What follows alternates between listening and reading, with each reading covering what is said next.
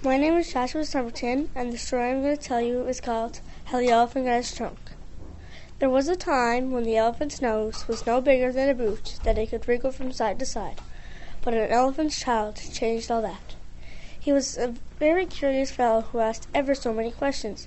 He asked the giraffe, Why is your skin so spotty? And the baboon why his eyes were red and why melons tasted as they did. One day he asked some animals, What does a crocodile have for dinner? Shh, said all the animals in a scared voice. If you want to find out what a crocodile has for dinner, go ask the Coco loco bird. So that's what he did. By and by he met the Coco loco bird, and she said, If you want to find out what a crocodile has for dinner, go to the gray, greasy, green Limpo River. So that's what he did.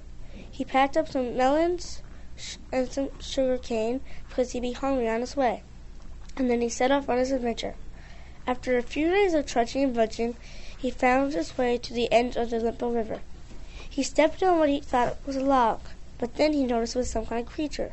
It opened one eye, and then the elephant's child asked the creature, Have you seen a crocodile in these parts?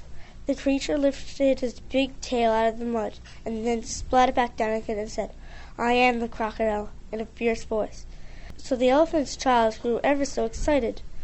And then he asked, Excuse me, I have been looking for you for days. Can you tell me what you have for dinner?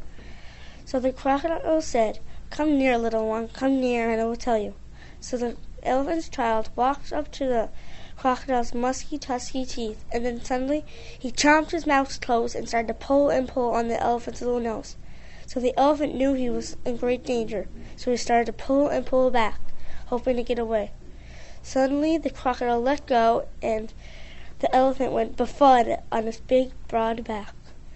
He tried to swish his nose into banana leaves, hoping it would shrink back to normal, but it never did. So to this day the elephant's nose remains long.